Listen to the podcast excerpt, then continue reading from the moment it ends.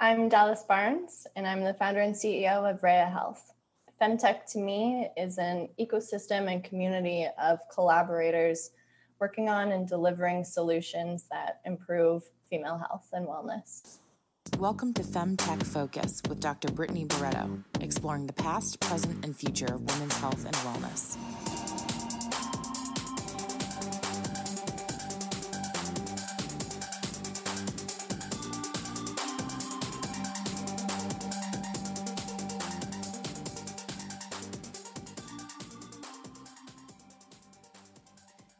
To the Femtech Focus podcast, where we have meaningful and provocative conversations with femtech experts. These academics, doctors, and innovators tell us about the past, present, and future of women's health and wellness. I'm your host, Dr. Brittany Barreto. And before I intro our guest, I want to tell you about some really exciting updates at Femtech Focus. First, we have migrated our virtual community to a new, more interactive platform. We moved our previously publicly available databases of femtech startups and exits from our website to this new community. You can find the Femtech Institute, which is a self guided women's health accelerator, to learn how to fundraise, build, and scale your company. I host weekly office hours where I would love to meet with all of you one on one. We have an events calendar of all the upcoming women health events around the world, and you have the ability to add yours too. Sounds awesome, right? Well, it's free to join and only $14.99 a month if you want to unlock the FemPro perks. Join the community by going to femtechfocus.org. The second big announcement is our upcoming virtual jobs fair with our partner at the Bowdoin Group on March 23rd from 12 to 3 p.m. Eastern. Whether you're a student looking for an internship or post graduation work, or if you're a professional switching industries, this is a great opportunity for you. We'll have an incredible keynote interview with the Bowdoin Group about the current state of the jobs market and what skills people need to work and be successful in femtech.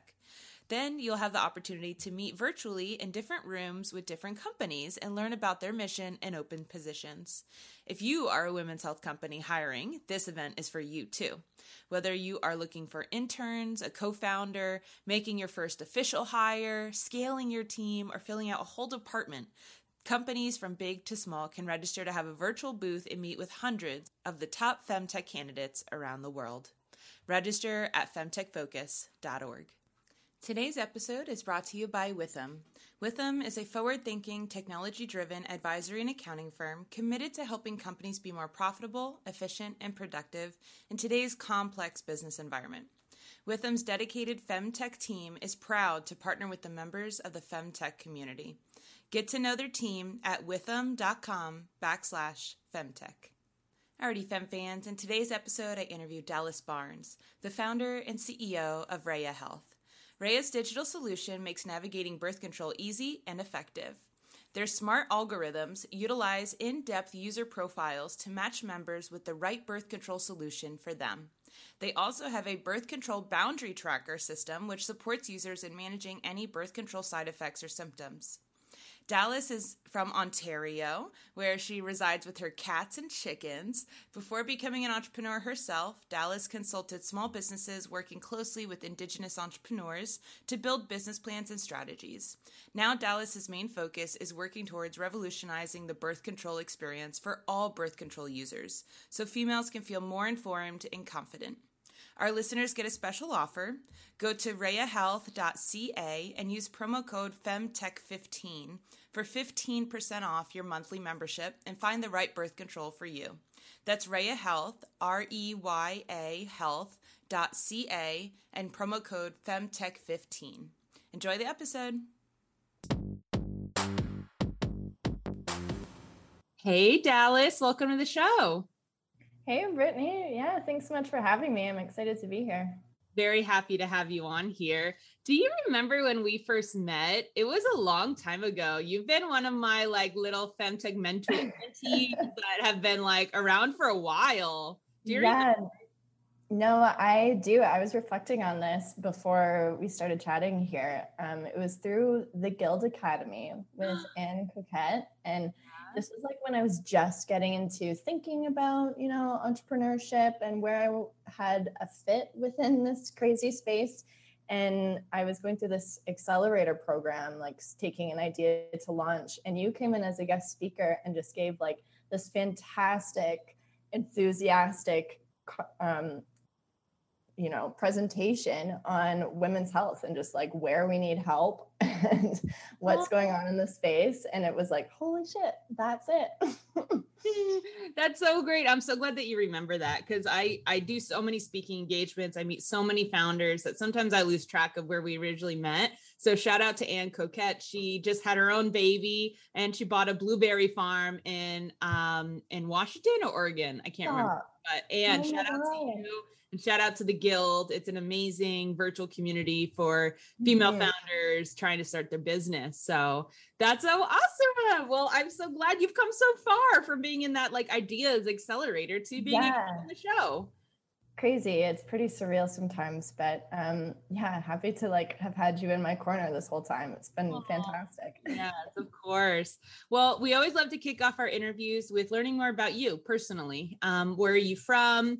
where do you currently live which i know right now is a little different because you're you're working remote but tell us a little bit more about your background and your story for sure. So i grew up in canada specifically in a rural town in southwestern ontario. So I grew up with horses and chickens and just a lovely little rural time. Um, and then i went to vancouver bc and studied business there. And that's really where I explored the world of entrepreneurship. Um, I first got started mentoring and coaching small business and local entrepreneurs, working primarily with Indigenous entrepreneurs. And this was a fantastic opportunity and experience for me going into remote communities and running workshops and working with their um, chambers of commerce um, and really working alongside these entrepreneurs and helping them with business plans and revenue models and uh, their strategic growth.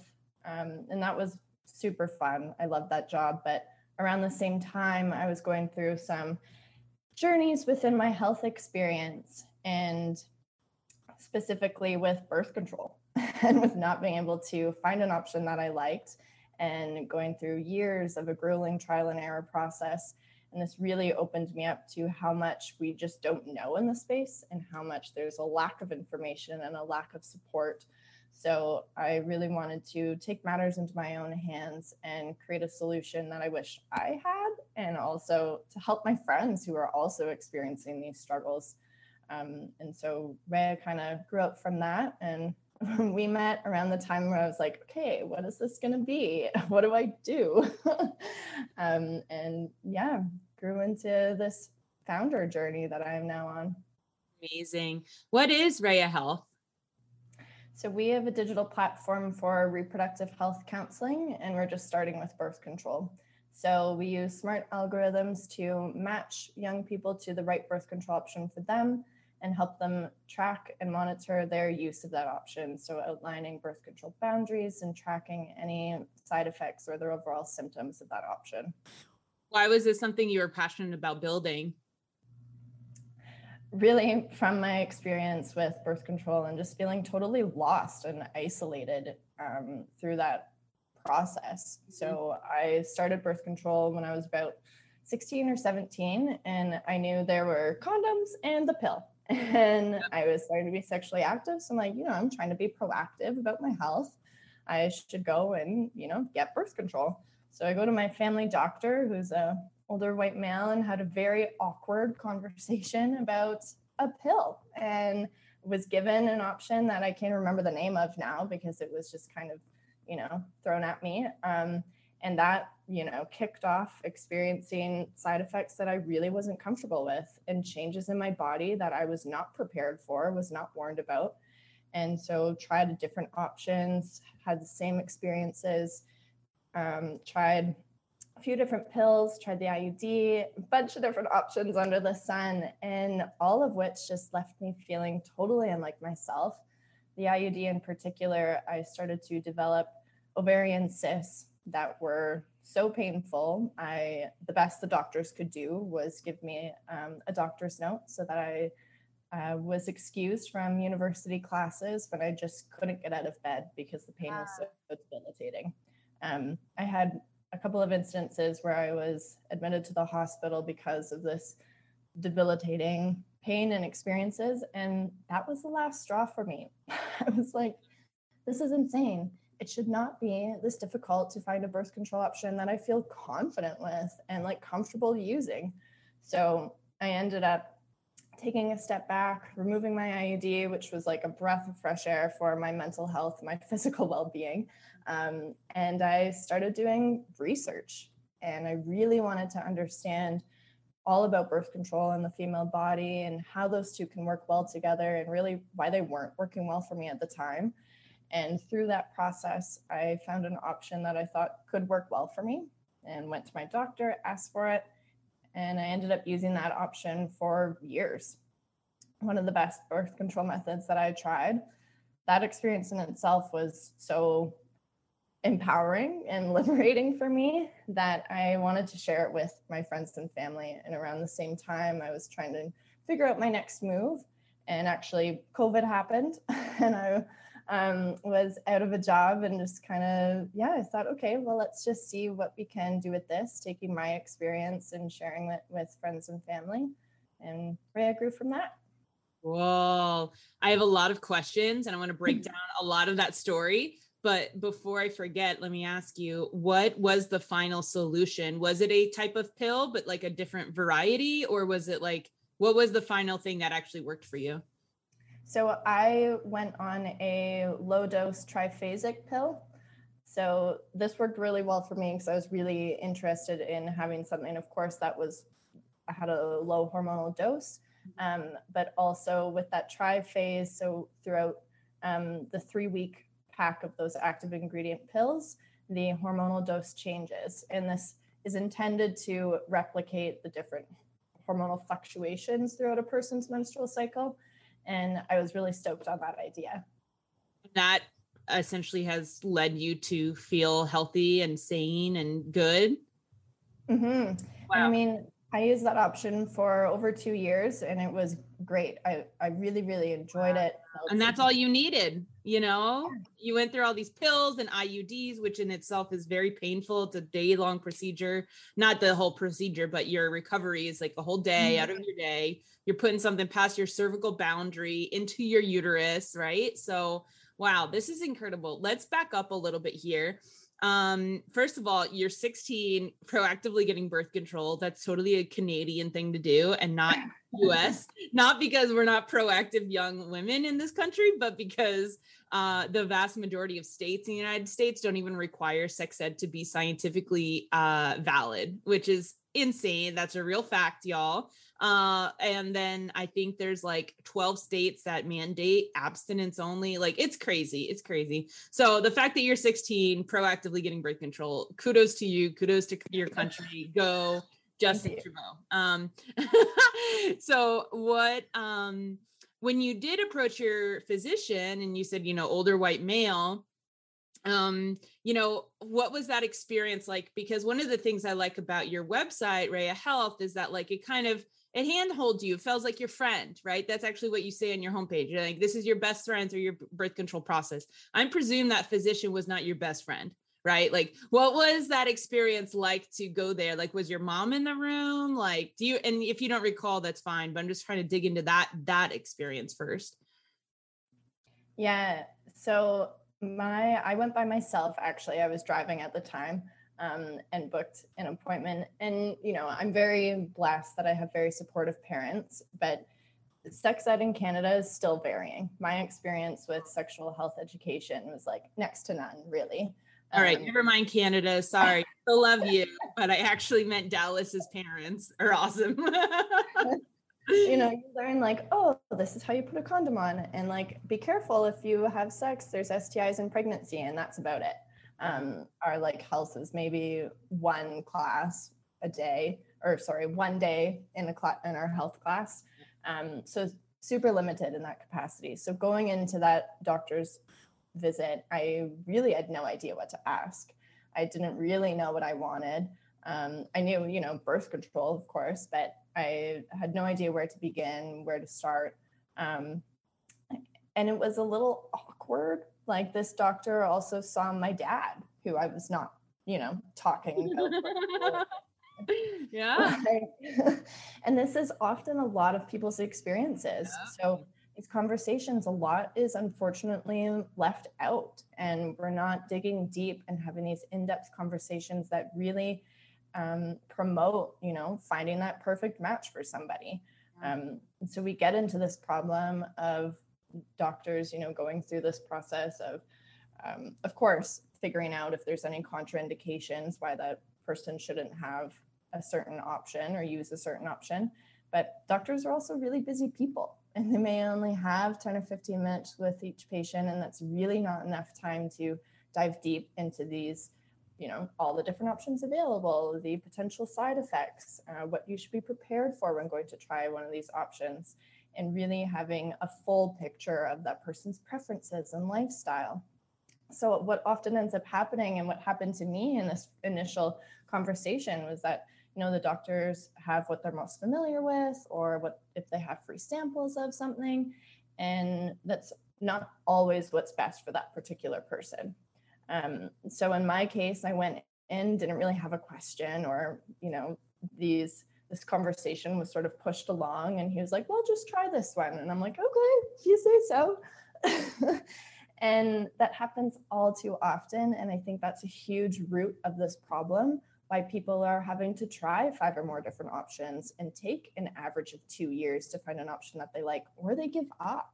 And that's not, you know, the birth control world that we should be living in. And people shouldn't have to settle for um, side effects and these this gruel, grueling trial and error process. Yeah.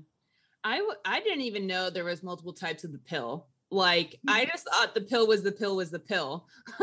um, I have my own experience, uh, poor experience with birth control. Um, and I've talked about it on previous episodes. I once was on a pill that um, when I had my period, my breasts grew twice in size, which was sometimes really cool, but also really painful. Like I mm, couldn't work out that week. Like I had a, I couldn't, like my chest was sore. Like it was crazy, crazy. And I eventually went to the doctor because I was a PhD student. I really didn't have that much time. Eventually went to the doctor for something else. And I said, by the way, while I'm here, my birth control like increases my breast to like almost a D cup. And she was like, what? Like that is what are you on? Here, let me look. And then she was like, wow, this is super high in hormones. Like you do not need that high. Um, and I remember the reason I got put on that one was because previously my period was like breaking through when it shouldn't be on the wrong weeks. And that physician must have been like, oh, we'll change you to this one with higher hormones. And it, you know, it did make my period happen when it needed to happen, but it also resulted in my body like really going into full blown pregnancy almost, you know, like, um, and so like, and then you know, and I've shared on this show before that I've had an abortion, and that abortion or that pregnancy, excuse me, was caused by changing birth control pills. I was in between pills. I was, you know, I didn't have my period. I thought maybe it's because I'm changing pills, but it was because I got pregnant, you know, and um, so sometimes the symptoms are ovarian cysts. Sometimes the symptoms are pregnancy, right? Like it could be so bad. Let's dive, dive into that what are all the symptoms that women can experience from the pill? Because yes i've had some of these symptoms but i've heard women say like i go crazy on birth control. Like what are they talking about when they say that? Yeah and this is something that unfortunately we really just don't have enough information on. There's of course those common side effects that people experience but there's other experiences that people have that are not unfortunately at this stage statistically significant to be included in those like common side effects that people do warn you about, but their experiences are still totally valid. And I think that is super disheartening for people to have those lived experiences going to their physician and being like, this is how I feel. And they're like, well, there's no evidence to say that that is from your birth control. And like, that is so disheartening and, you know, dismissing of that person. But you're a human and you're like, yeah, but I started this pill, this symptom happened. I stopped taking the pill, the symptom didn't happen. Like, you know, mm-hmm. just because it, you didn't read it on New York Times, like it's my life. I know this is still happening to me for sure. And that's totally valid. Um, so when I'm talking about these side effects that people can experience, um, they're unfortunately the ones that we only have information for. So call out to all researchers. um, but oftentimes when people experience negative side effects, it's generally from um, the hormones and side effects associated with these hormones. And this is when the dose or so the level of estrogen or progestin within the option that they're using is not compatible. So they should either have a higher dose or a lower dose, or the type of progestin used in that birth control method is not compatible with them. So there are a few different generations of progestins, um, and some have different effects on the endometrium. And this is really important to pay attention to when someone is experiencing a certain side effect. There can be an association to a certain progestin generation that is causing them to have that experience. And even if we just change that small little thing within the active ingredient of an option, it can be monumental in that person's um, use of that option and how they're feeling and what changes their body undergoes. So, you know, some common ones across the board are mood changes, um, mood swings, uh, changes within someone's sex drive or their libido. Uh, skin is a huge one, and weight gain is something. What do, you, mean by skin? Give us the gory details here. What do you mean by skin? yep. So acne, um, changing in blemishes. So either you know somebody could experience dry skin, or someone could then experience oily skin, or having pimples or acne that they never had before or didn't have as much of.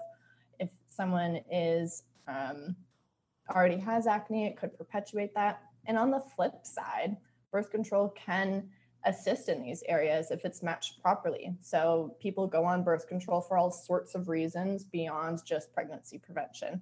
And a big one is, you know, skin and helping manage that, helping manage painful periods or symptoms from other conditions like PCOS and endometriosis. And sometimes this um, is often left out of the conversation and is totally valid. You know, I know many, a few of my friends went on birth control when they were pretty young and they weren't even sexually active and they were scared to do that openly because you know unfortunately our society shames people who have sex at a certain age whatever what is you know that? It's a whole other conversation. Yes um, it is. Um, but no, birth control can help some of these symptoms that people are experiencing or could perpetuate them in a negative way. Yeah, it's so funny you say that because the reason I got put on birth control at 13 is because I was having ovarian cysts to the point that I had to have surgery to remove a very large one that if it went, if it mm-hmm. exploded, I would have gone kind of toxic sepsis inside. Oh, must have been so scary so, as a year old. You know what? You know what, Dallas? Um, it was the scariest part, and this is so sad, I want to hug 13 year old Brit. The scariest part was whether or not I should sh- shave my pubic hair. And oh. I swear to God, that was my biggest concern as a 13 year old girl who hadn't had my. I also want to hug 13 year old Brit. I just want to hug her, hug her, hug her, because I must have. I got my first period on my 13th birthday. I'll never forget. I went. We. I went to the uh, movie theater with some girl, like girlfriends, and uh, and I got my period at the movie theater. 13th birthday, true story. But I must have been maybe like eight months into my period, um, and I was getting a lot of um, pain, and then eventually I was getting so much pain that my mom was like, "All right, this is not gas like something's wrong and she took me in and they they did ultrasound huge cyst and they said, okay, we need to go do surgery in two days. So tomorrow you need to see an OB-GYN for the first time in your life, tomorrow. Like, and then the next day she's going to do surgery on you, she or he. And it was an old lady, was my OB-GYN. God bless her, wherever she is in the world. I'm sure she's retired by now.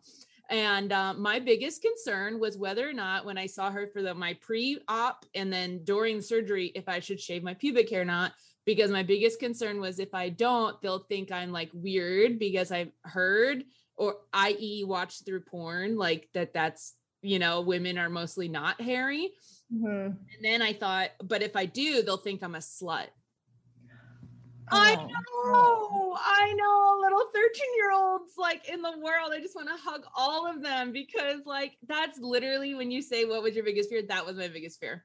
Um, so, anyways, fast forward, I had the surgery, got put on birth control, and that's that's essentially the story is that I've been on birth control since 13 and through this show I've actually considered maybe I should get off hormonal birth control because there's like you know this incredible industry is teaching me all this stuff but I actually have been thinking I don't know if I can because I have this ovarian cyst issue so like what are mm-hmm. what are even my solutions like what's my what do I do like for me the cyst forms when the egg is released so like I just I need to not ever release eggs and maybe copper IUDs and a non-hormonal option, but or Fex. Oh no, Phexxi still lets your ovary uh, ovulate. Anyways, um, but I'm in a conundrum. I'm in a am in a pickle, right? Where I'm like, I need this so I don't ovulate, so I don't get a cyst, so I don't get surgery.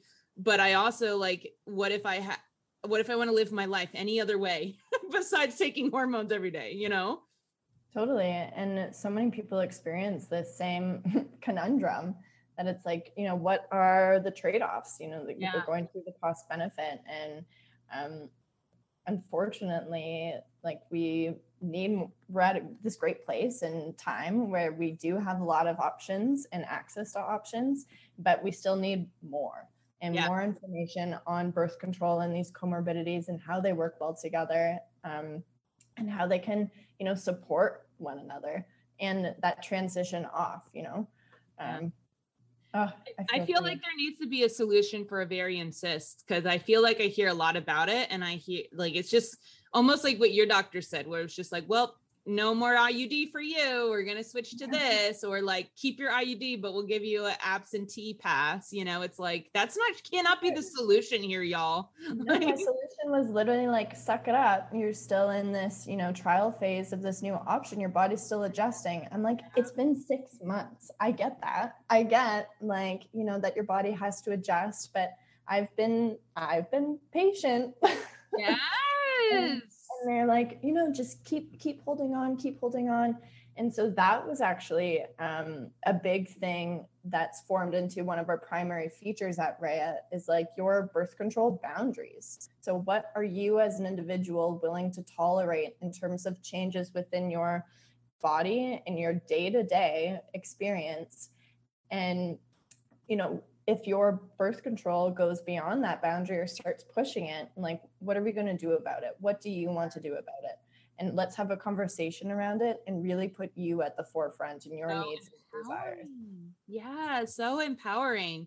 Oh, this is such a great conversation. Actually, also reminds me, like literally every woman in our lives, we have a story of this, right? Like, so oh, my yeah. sister had the uh, injected in a shot of birth control mm-hmm. and she bled like crazy like full blown heavy flow for multiple months she was hospitalized because she was so anemic and they were like you're due for your shot and like she's like i'm hospitalized because i have no more blood left and they were like oh. just trust the process this is a rare side effect but like that's fine and i was like and this is pre femtech focus for me and i'm like that doesn't seem normal that the doctors are like, I know you're losing all your blood to the point that we have to supplement it, but like, here's another shot.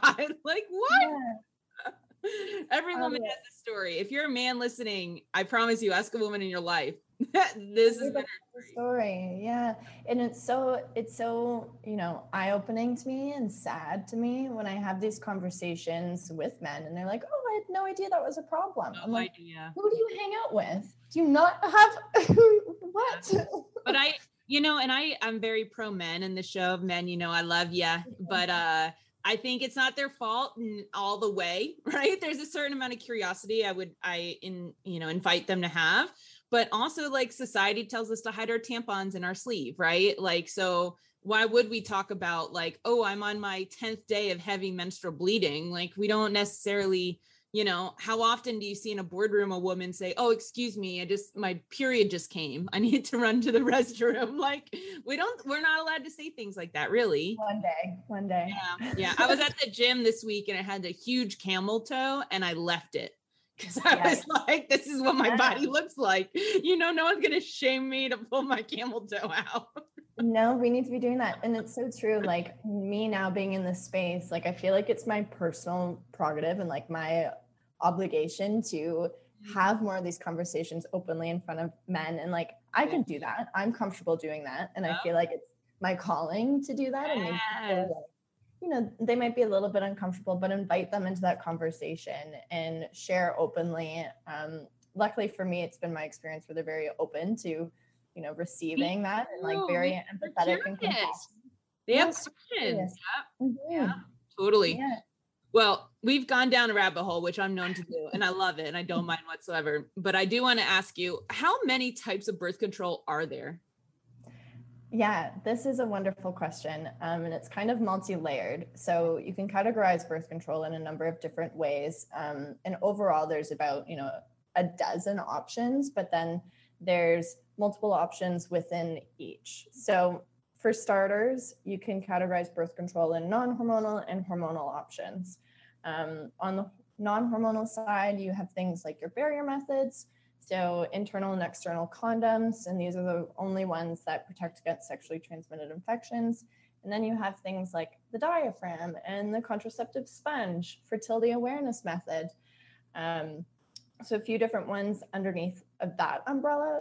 And then on the hormonal side, it's you know tons and can be messy, but we have the hormonal IUD, um, the pill, which we talked about, has so many different types underneath of it. So you have progestin only pills and different types of progestin only pills under that. You have the combo pill and different types under that.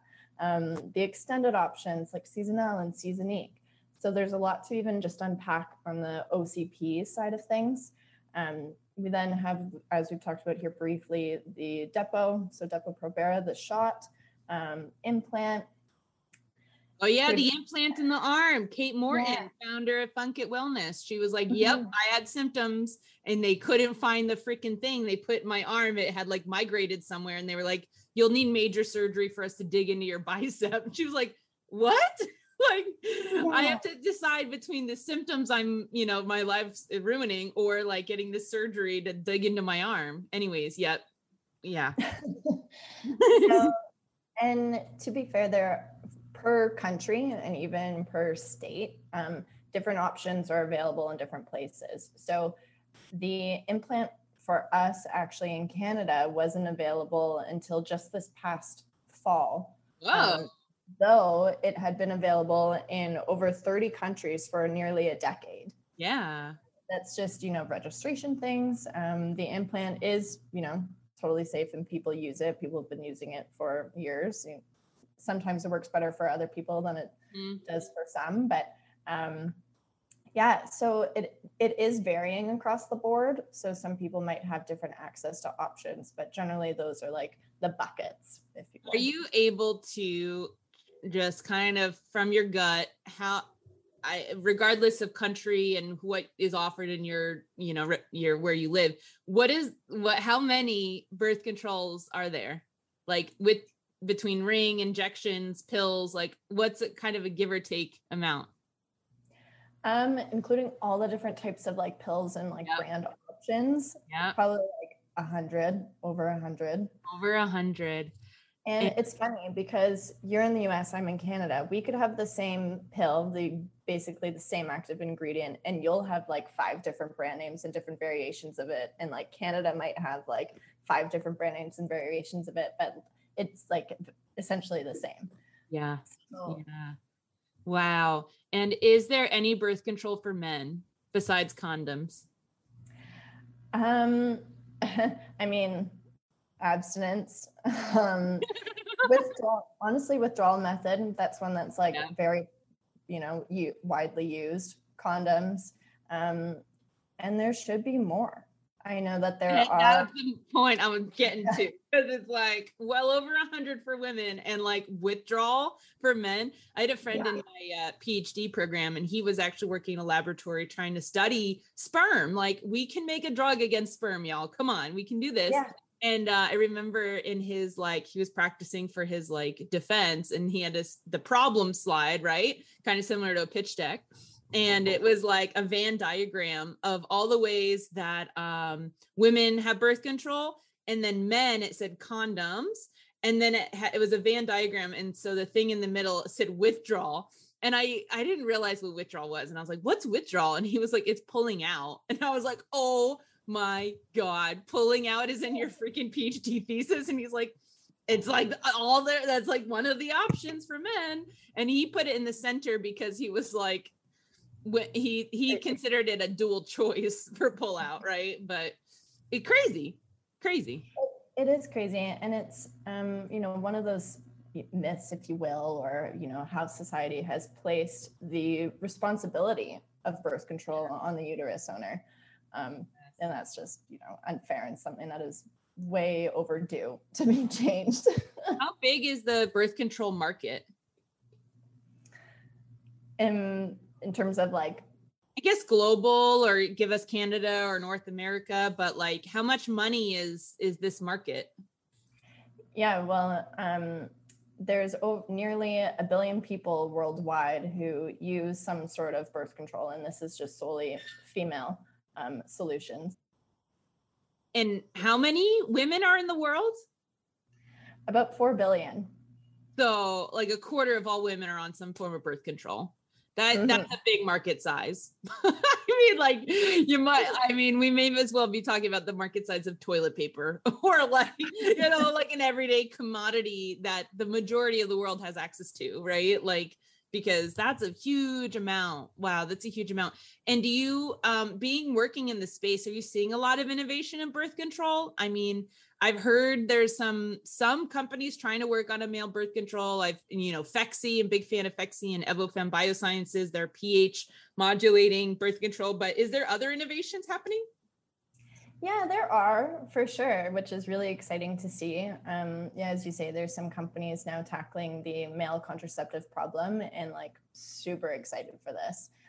Um, yes, well I know. I think there's been more of a push and a call, and I think this is an area of women's health and femtech that um, needs more innovation, but certainly coming more into light of more non-hormonal options. We yes. are quite limited in this capacity right now. So there is fertility awareness method, and this is a great option. However, it can sometimes be like super inaccessible for people. Yeah. It requires a lot of daily habit building. Um, and you know that being very diligent on taking your basal body temperature tracking a whole bunch of things and that's not everyone's day-to-day experience or capacity um, and the consequence, if you're in the United States, could be that you may live in Texas and not even have access to abortion. So, like, the consequences, you're gonna be a mom. You know, like there, you're gonna have a baby because what else you do? You know, you don't have a backup plan there. Totally. And then we're back at this like dilemma of okay, do I go through these, you know, bleeding till I'm anemic or yep. ovarian cyst, yep. or you know, risk pregnancy? And it's like they're both very detrimental in someone's life if it's you know premature and you're picking between the lesser of two evils and that should yeah. not be the case birth yeah. control is healthcare and it should not be this difficult yeah. again going on down a rabbit hole here but non-hormonal methods i think there's a lot of room for improvement and expansion um, I know there was one option that came out um, relatively recent. It's called um, ballerina, ballerine. Oh yeah, yeah. And I, I think it's an IUD. It is, and it's like a a different shaped IUD, so it morphs a little bit more to you know the curves of somebody's uterus or movement in the body, whereas the IUD is like a stationary little object. Um, but this option still uses the, uh, I believe it's the copper material, so it's non-hormonal, um, and it's supposed to be have lesser um, side effects in terms of bleeding and cramping because it uh, is a little bit more fluid in the design, from my understanding. Yes, I actually know it's Ocon, right? Mm-hmm. Yeah, Ocon is the company, O C O N, and they're out of Israel. And you're right, instead of a T shaped uh, device, it's a cert, it's a sphere. It's a sphere essentially. Mm-hmm. So we got to get Karen on the show. I know Karen, the CEO. we got to get her on the show. Yes. Um, what is the current um, physician like protocol for prescribing birth control. We just talked about there could be potentially over a hundred different types to choose from. So today what how do doctors prescribe which one they pick?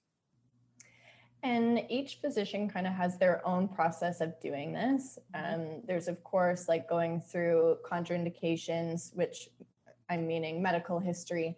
So if somebody is at risk for blood clots or they um, show migraines with aura. Some of these conditions or medications that somebody's on um, will deem that you know them using a hormonal option is unsafe, um, specifically estrogen. Um, oftentimes, if people have sorry, can you quickly tell us what do you mean by the migraines? Yeah, so um, there's been studies that have shown that if people have migraines with aura, so if they kind of um, I don't have migraines, so I don't have, can't really speak to it. But if they are seeing things that kind of have like a light aura around objects, yeah, um, this will indicate that estrogen, um, for whatever reason, is incompatible with their with their body. So they up. What? That seems so random, but also like, why the hell don't we know understand that? Like, that's really crazy because migraines disproportionately affect women and we don't know why. And so the fact that you're gonna not prescribe estrogen based birth control because it's not good for women with migraines with the and you said aura i kept thinking the aura ring and i was like aura ring? Giving mm-hmm. people migraines? No you mean like seeing stuff while you have yeah. a migraine. Wow that's a crazy crazy thing okay. And i just i just lack the medical context to really explain why but generally with somebody who has severe headaches or migraines they would be okay but it's when they have that aura piece within it that like goes the different level um, so this is one of those major questions that all physicians ask um, when having the conversation about which birth control could work for somebody. And then beyond the like major contraindications and going through someone's medical history, this is when we get into what the particular interest is of the physician in this area. So some physicians are super excited and passionate about women's health and contraceptives and having these conversations with their patients. So they may spend you know 30 minutes plus with an individual going through all of their preferences, lifestyle, all the different options, and this is fantastic. There are also women's health clinics and um, in Canada, sexual health clinics that are solely dedicated to having these types of conversations, which is fantastic.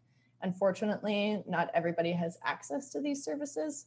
Um, so we're, you know, trying to meet people where they're at. But within the like general contraceptive counseling conversation, it's overall like quite basic, but varying depending on, you know, where the interest lies of that physician. And when you say where the interest lies, do you mean like with their own personal preferences? Like, I don't know. Like, is that what you mean? kind of like generally um, within our market research and what we've seen taking place female doctors take more time than male doctors in the contraceptive counseling process generally. Um, other female doctors may go out of their way to um, you know get further up to date on the different options. They might do their own reading or they just have a particular yeah interest in women's health and in the contraceptive counseling space that they are more excited and willing to have these longer conversations. Dallas, this has been such an awesome conversation. And um, if you're looking, listeners, for birth control, trying to figure out which one, definitely check out Reya Health. Um, but we have two last questions for you that our listeners really love. The first one is um, we have a lot of aspiring entrepreneurs that listen. So, what's an area in women's health that still needs innovating? Um, well, non hormonal birth control options, in my personal opinion. But I would love to see some innovation taking place within remote communities and mm-hmm. serving people there with these wonderful solutions that we have today. Um, a lot of people just don't have the same equal access to those options just based on where they live. So, any innovations and solutions pushing towards um, increasing that access piece for remote communities would be amazing and incredible. And maybe one day Reya can help with that too. what do you think the femtech industry as a whole needs the most right now in order to be successful? I think more um, females investors and female uh, people within decision making powers, as well as diverse people in these roles and positions. Why do you say that?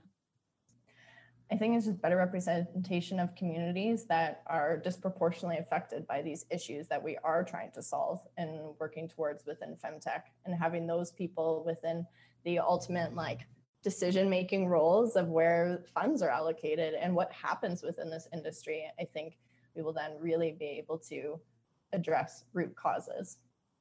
Mm-hmm. Dallas, thank you so much for your time today. I am so proud of you watching you grow and ask me advice over the years. It's been really cool to see you come to where you are now, which uh, is a, you know, a live business. It's so awesome. Thank you so much. I really appreciate that. Um, thanks for making the space for me talking about birth control on this platform and all of the other support that you provide me and Reya. Thanks so much. Thank you for listening to my interview with Dallas Barnes, the founder and CEO of Reya Health. Go to reyahealth.ca and use promo code FEMTECH15 for 15% off your monthly membership and find the right birth control for you.